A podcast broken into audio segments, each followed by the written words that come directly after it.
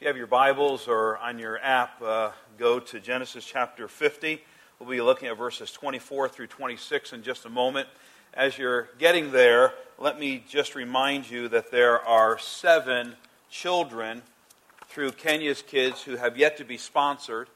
And I want to encourage you to consider sponsorship um, if you're able to. It's $45 a month, so $540 through um, the course of the year.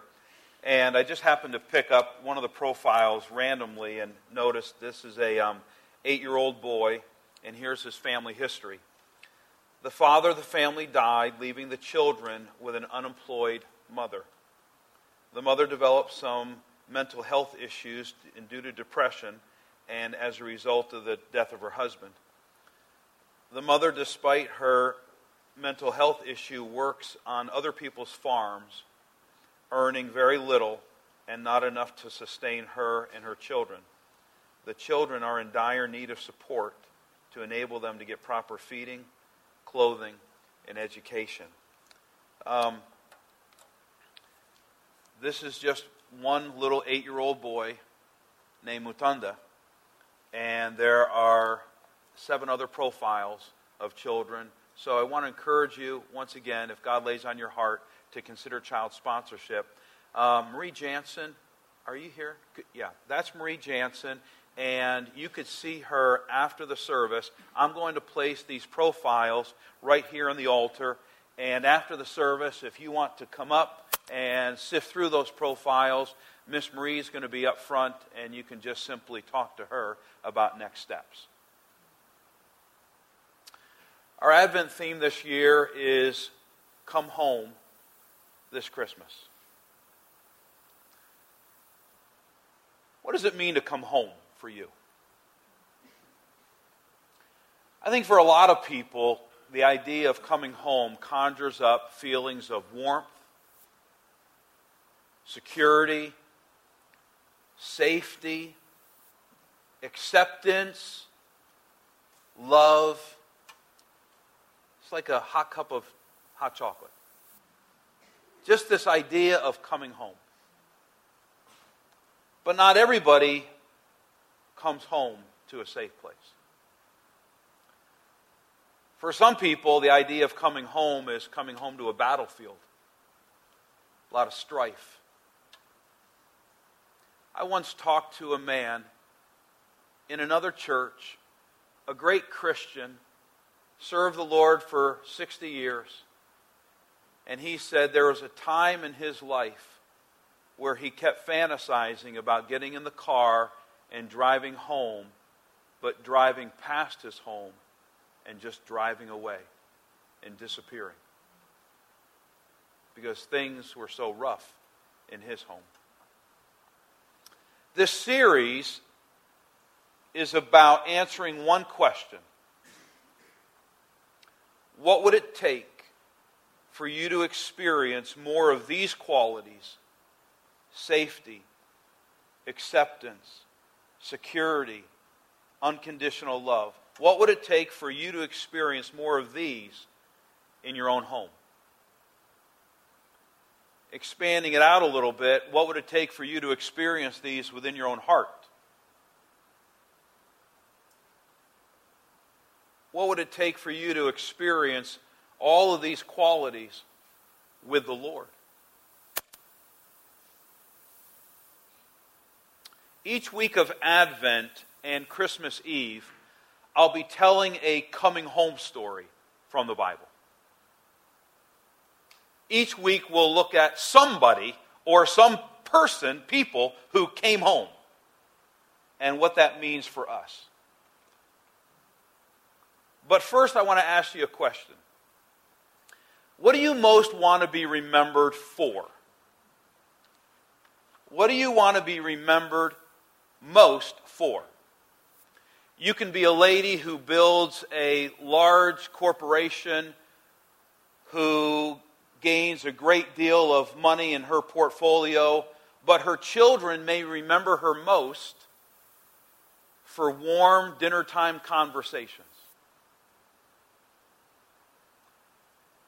A man may be leading many charitable organizations He may have spent his entire life in the volunteer field, but his coworkers may remember him best for his sharp tongue and harshness. The truth is, sometimes we're not remembered most for what we want to be remembered most for. We don't get to pick. We want to re- be remembered most for this, but somebody else may remember us most for that. Which brings us to Joseph. Not Joseph of the New Testament, like Mary and Joseph, but Joseph in the Old Testament. Did you know that Joseph's story takes up almost 25% of the book of Genesis? From Genesis chapter 37 to Genesis chapter 50 is the story of Joseph. Joseph is one of the most significant figures in the book of Genesis because God used him to save the children of Israel at their most vulnerable moment. Consider this if there was no Joseph, there'd be no Moses. If there's no Moses, there's no Exodus. If there's no Exodus, there's no nation of Israel. If there's no nation of Israel, there's no Jesus. If there's no Jesus, there's no Christmas.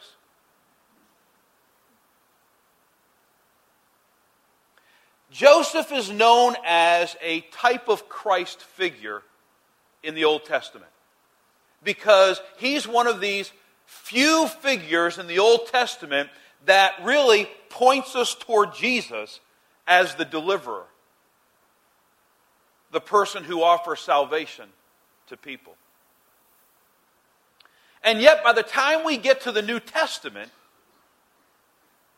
Joseph is only mentioned four times, three are in passing, and the one significant passage where he is mentioned is one verse.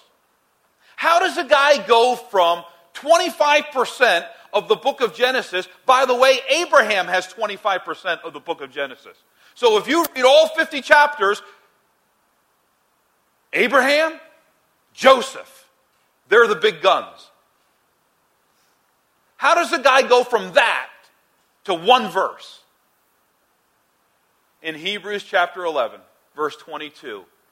Almost easy to skim over. And even this verse, frankly, is a little odd. It was by faith that Joseph, when he was about to die, said confidently that the people of Israel would leave Egypt. He even commanded them that his bones be taken with them when they left.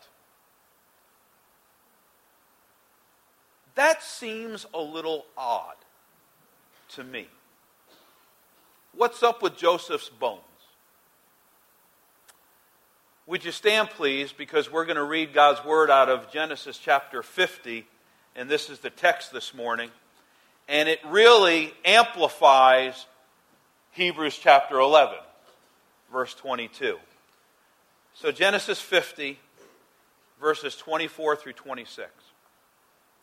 Joseph speaking, Soon I will die, but God will surely come to help you and lead you out of this land of Egypt.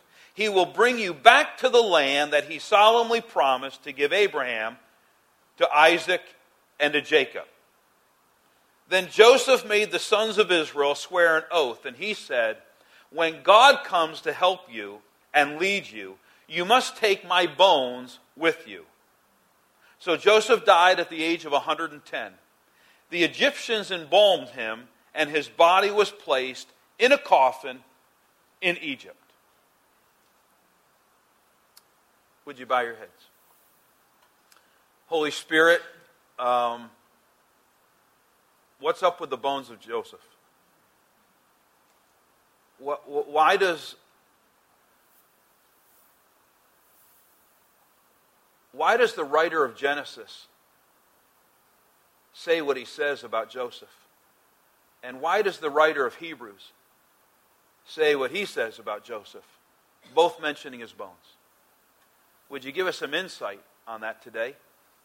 And more than that, would you help us to understand what we're meant to take away from Joseph's life about hope? In Jesus' name, amen. You may be seated. So, uh, what are we supposed to take away from Genesis 50 and from Hebrews 11 22? Both a little odd about his bones. There's only one answer. Joseph's bones in the Old Testament and the New Testament are meant to represent one thing, and that is never giving up hope. Joseph, when he died, said, I don't want to be put in a mausoleum next to some pyramid, and that was his right, by the way, as prime minister. He said, I want my bones to be kept above ground, portable. And I want them to be an encouragement to the people while they're in Egypt, and encouragement to the people when they're on their way to the promised land. And I want them buried in the promised land to be an ever mindful reminder of what a life of hope looks like. Joseph's bones show us that we can always live in hope, specifically in three life areas. The first is live in hope when bad things happen, especially when things go from bad to worse. Live in hope when bad things happen, especially when things go from bad to worse. So Joseph's life starts off in a way that he never anticipated. Joseph's brothers through hate and deceit, sell him into slavery in Egypt, go back to their father Jacob and say, Here, this is your son's coat. Remember Joseph's coat of many colors? This is your son's coat. They put a whole bunch of blood on it from an animal, and they didn't have DNA back then. And so they just held up his coat and said, He must have been killed by a wild animal. Jacob took that lie and mourned for much of his life. Joseph, meanwhile, goes down into Egypt and he's put on a slave block. And this wealthy guy by the name of Potiphar buys Joseph. Joseph is 17 years old. He's a good looking man, kind of sharp. And it didn't take Potiphar too long to realize that he could trust Joseph. And so he puts Joseph as the head steward of his whole house, which is to say that he was the general manager of the company. Nobody was more powerful in that household than Joseph, except for Potiphar. Unfortunately for Joseph, Potiphar married a trophy wife. She's hot. And she's hot for Joseph. And we're told in the Bible that day after day she would come to Joseph and flirt with him and say, Come to bed with me. I find it remarkable that Joseph is probably 18 by this time. He's a young man living far away. Nobody knows him. He can pretty much do anything he wants and get away with anything he wants. But he doesn't yield to this temptation. The book of Proverbs says that there is nothing like a scorned woman. And she frames Joseph because he will not go to bed with her. And she accuses him of trying to rape her. What's Potiphar going to do? He puts Joseph in prison. Things go from bad to worse. Joseph is in prison, Bible scholars say, about 10 years. Some say 13, some say a little bit less, but just pick 10 years just to be on the safe side. It doesn't take the jailer too long to realize that Joseph has some administrative skills, and so he decides that he's going to make Joseph head of the prison. And so the jailer just kind of comes and goes and whistles his way to work and whistles his way home to work because he's got Joseph in charge. and he's got no problems. About eight years into Joseph being in prison, two officials from Pharaoh's household get in trouble with Pharaoh and they get thrown into prison. Joseph, by that time, has a reputation for being an interpreter of dreams. It was just a God given gift. And these two officials from Pharaoh's household end up having dreams. And they go to Joseph, who correctly interprets those dreams. One of them, not so good for him. The other one is restored to service in Pharaoh's household. And Joseph says to him when he gets let out of prison, Remember me. But the guy's a good forgetter. And he's restored to Pharaoh's household and just forgets about Joseph until two years later. Two years later, Pharaoh has a dream and it deeply disturbs him. Pharaoh calls together all of his wise men and he says, Come on, tell me what the dream means. And they said, Tell us the dream. And he says, If you were wise, I wouldn't have to tell you the dream. Oh, man. What do you do when someone can't tell you a dream, but wants you to interpret the dream? And then the official remembers wait a minute. There's this guy that can interpret dreams. He's in prison. Bung! The light bulb goes on. Sorry, Joseph, I forgot.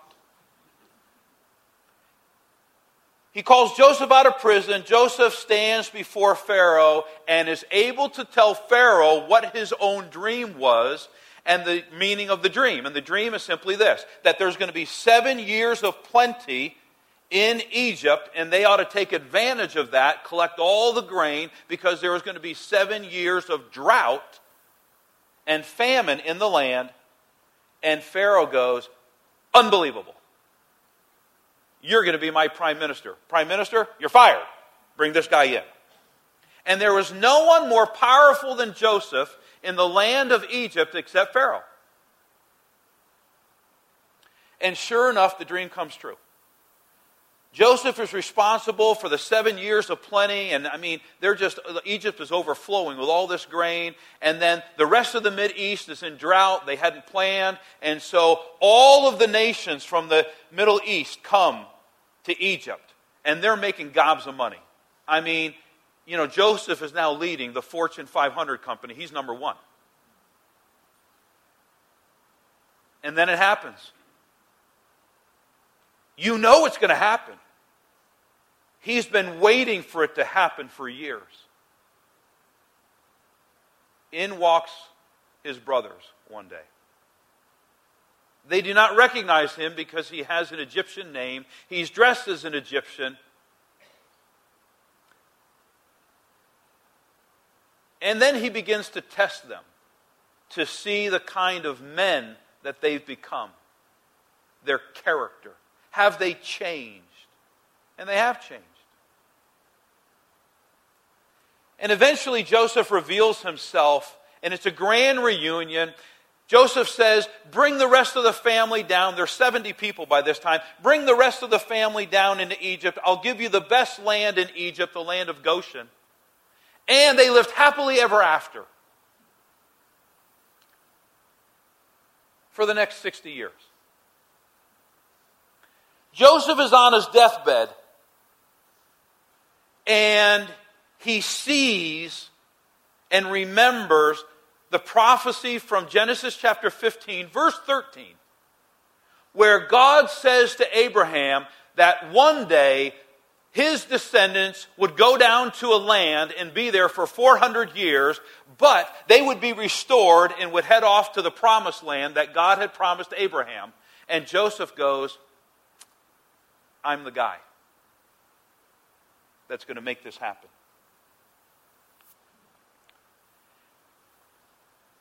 So he says, When I die, I don't want to be put in a mausoleum. I want to be put in a house. And I want my bones to stay there, really now, if you calculate it, for the next 300 years.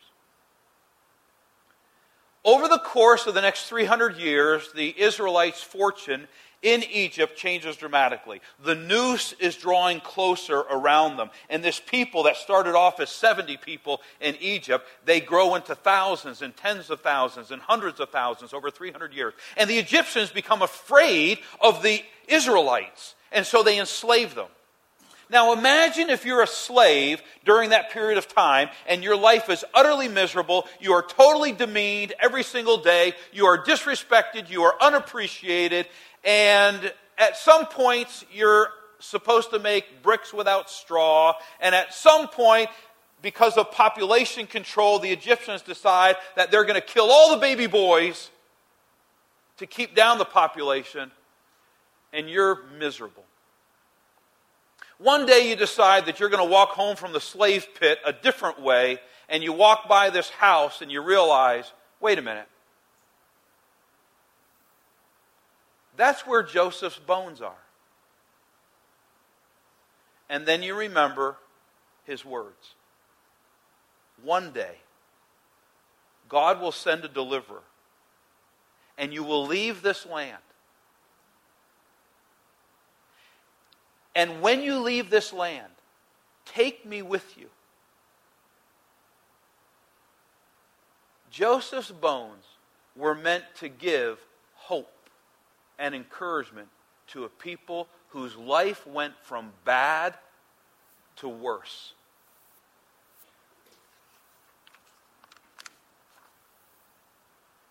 The point is this it's easy to lose hope when your life goes from bad to worse.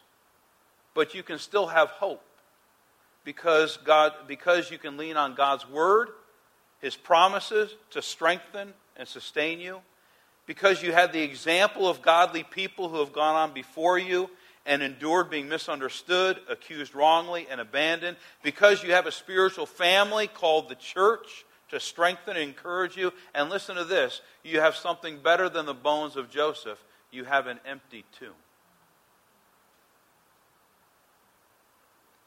Number two, Joseph's bones mean that we are meant to live in hope when everything around you makes it difficult to serve God. I read this week the difference between mushrooms and oaks. Mushrooms are grown in a very controlled, protected environment, and because of that, they grow fast. To grow an oak tree, you have to put it out in the open where it must stand against the storms of summer and the snows of winter. Adversity is what makes the oak tree strong. I think most of us in this room want our lives to matter, right? I mean, we want to live a significant life. We want to be able to be remembered for something. We want to make a difference. God's put eternity into the hearts of men. That's what the writer of Ecclesiastes said. And so there's this sense of us that we want our lives to matter.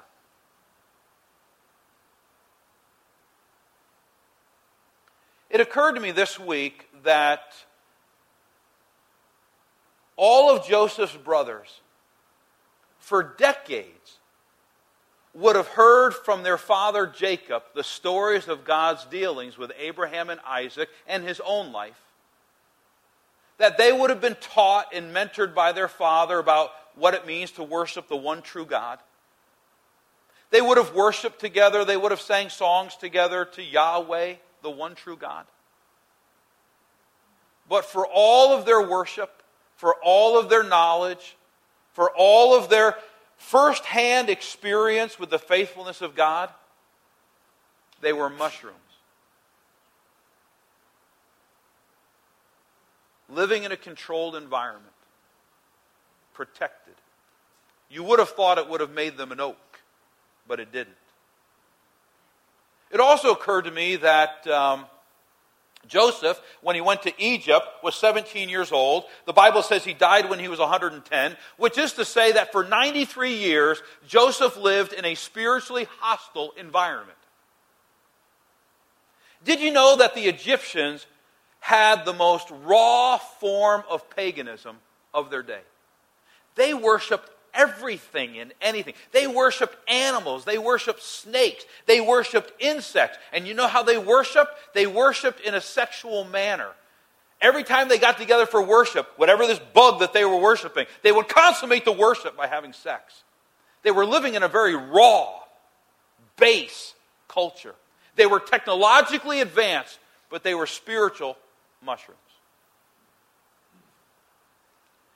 Joseph, as prime minister, must have had immense pressure on him to conform to the culture. Joseph was wealthy. Joseph was powerful. Joseph was invited to every single party you can imagine because the prime minister is going to be here. Everybody shows up. And Joseph would have walked in and, hey, smoke some of this, Joseph. Hey, drink some of that. No, thank you. You know what Joseph's life is really supposed to remind us of? As Christians that it's possible to live a holy life. It's possible to live a pure life in the midst of a crazy pagan world. I mean, are you a Christian because you've really,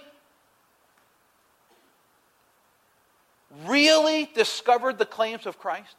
Or are you a Christian because you grew up in a Christian home? Are you a Christian because you grew up in America and you heard a lot about God? What if, have any of you ever played this game? Because I played this game in my head. What if I grew up in another culture where Christianity was a minority? Would I, would I actually have the wherewithal to seek out the truth? If I was born in a Muslim culture, if I was born in a Buddhist culture, if I was born in a Hindu culture, if I was born in some, you know, animistic culture, would I have the wherewithal to seek out truth and to find Christ for myself? Or would I just go along with the flow? Joseph was an oak tree in a land that was spiritually inept. I think that there are some parallels within our own culture, don't you? Everything in our culture is designed to deflect us from true worship. To be truly going deep in our relationship with the Lord. C.S. Lewis said this about the life of holiness how little people know who think that holiness is dull. When one meets the real thing, it's irresistible. While in Egypt, God was building a nation of oak trees who would eventually break free from slavery and become a nation of priests to all the nations around them. By the way, that is still his intent today. The nation of priests is called the church. You ever wonder why you go through so much adversity? We don't say it out loud because as soon as we say it, we know it's not true, but we have this kind of feeling of, well, you know, I'm a follower of Jesus now. I must be protected from really hard things in life. Oh, no. God just uncovered all the hard things in life for you. Because God is committed to moving you out of Mushroomville and growing an oak. But you can only do that one way, and that's through adversity. So when your life goes from bad to worse, when you're going through a difficult time, instead of saying, Where, God, are you? Have you abandoned me? You ought to lean into the Lord and saying, He's just building an oak tree inside of me, because that's His way. Three, Joseph's bones are to remind us that we are to live in hope. When what we're longing for hasn't happened yet. Did you know that there are actually two bone stories at the end of Genesis? Just previous to Joseph commanding the Israelites to leave his bones portable is the story of Jacob dying. But they're radically different. Jacob gathers his whole family around him and says, Now listen, I don't want to be buried in Egypt.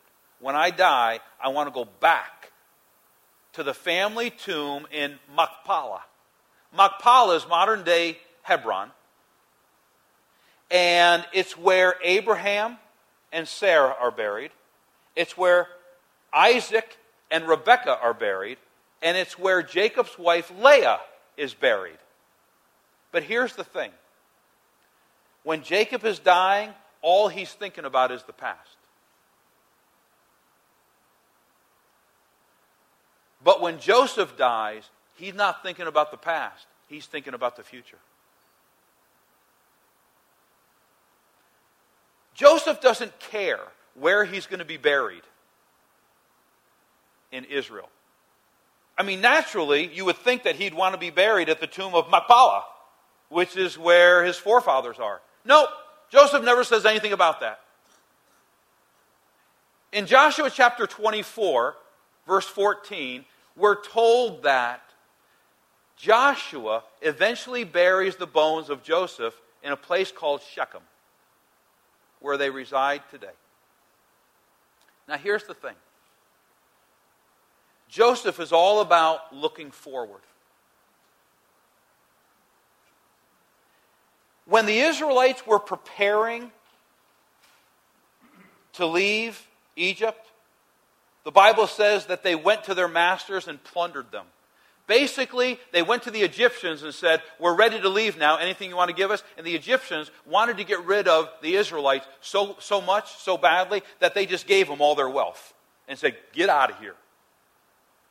In the middle of all that chaos, Moses tells some guy to go get the body of Joseph and put it on a cart and get it ready for transport. Can you, can you imagine what that guy must have gone through? I mean, everybody's running around grabbing all kinds of wealth, and here's this guy that has an ox cart and he's got this big box. And somebody says to him, Hey, buddy, what's in the big box? A dead body.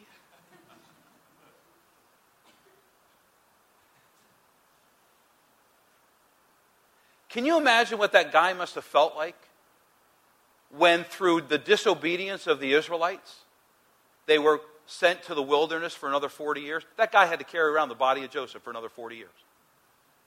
And then, even when the Israelites did conquer the land of Israel, it took them seven to ten years to conquer the, the, the, promised land. That means that Joseph's bones were still carried around the entire time that they were conquering the Canaan land. And then eventually, Joseph's bones were buried. What do you long for that hasn't happened yet? A job that's a right fit for you? A breakthrough in your marriage? Getting out of debt? Reconciliation of a broken relationship? A child returning to the faith, a healing of a heart wound, an injustice finally being resolved? Are you about to give up? Don't. Wait on the Lord. Be patient. Even if it takes years, don't lose hope. Joseph never did. And while you're waiting, keep praying, keep remembering, keep studying, keep meditating on God's word and his promises, keep leaning into the Lord, and keep trusting God's timing. Because we serve a good God, and his promises are faithful, and they're always answered.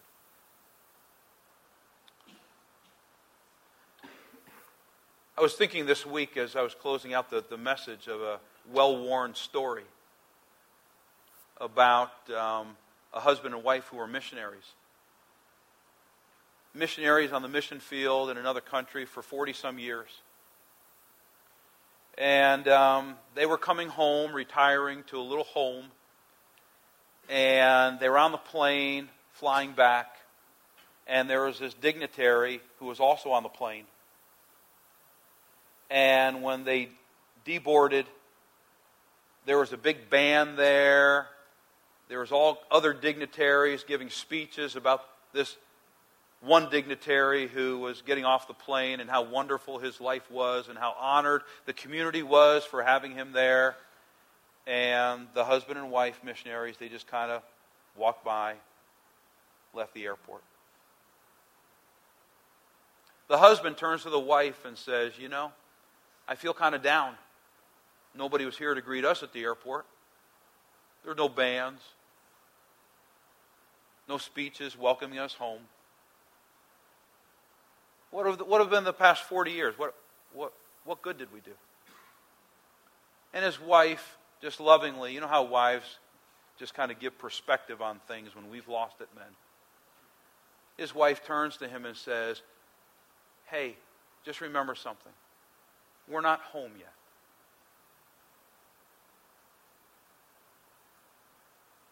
You're not home yet.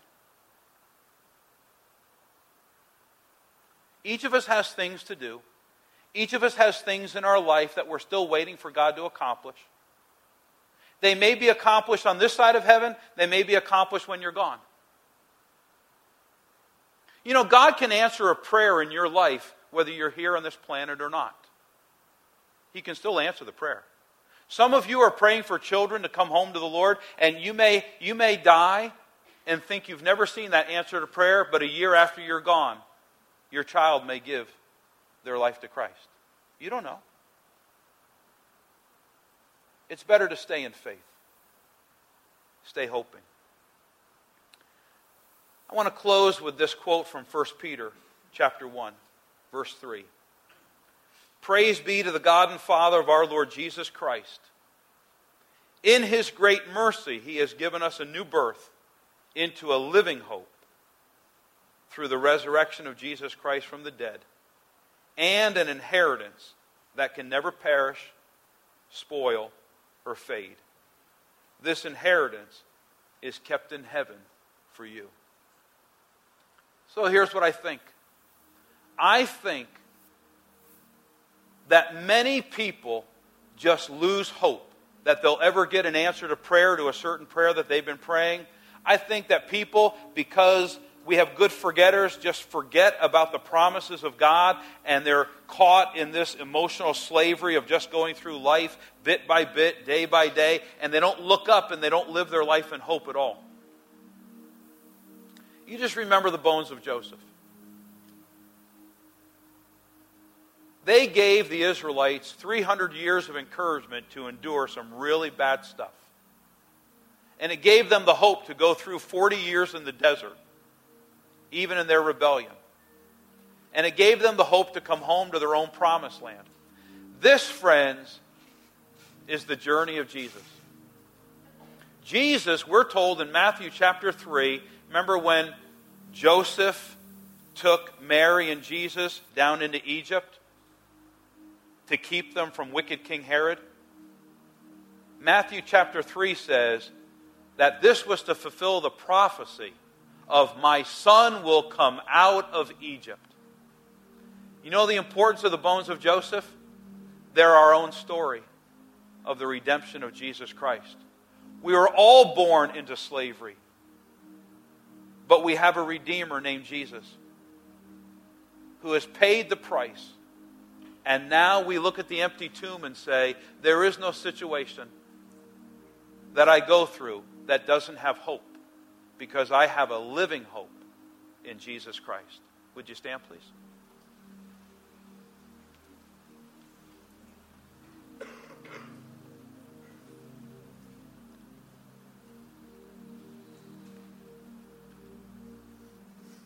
Jesus,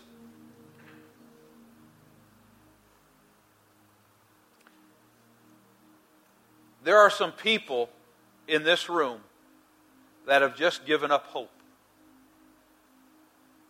that something in their life would ever change. Would you blow a fresh breeze into their heart today and help them to come home to hope again? Even this week, would there be a turning point where they could go, there it is. I'm going to start believing again. Maybe a conversation with a child or a spouse or somebody at work. Maybe from your word, a promise comes forth that you gave them 10 years ago, but they've forgotten it. God, help us to draw strength. To go through this week with hope. In Jesus' name I pray. Amen. God bless you. Have a great rest of the day.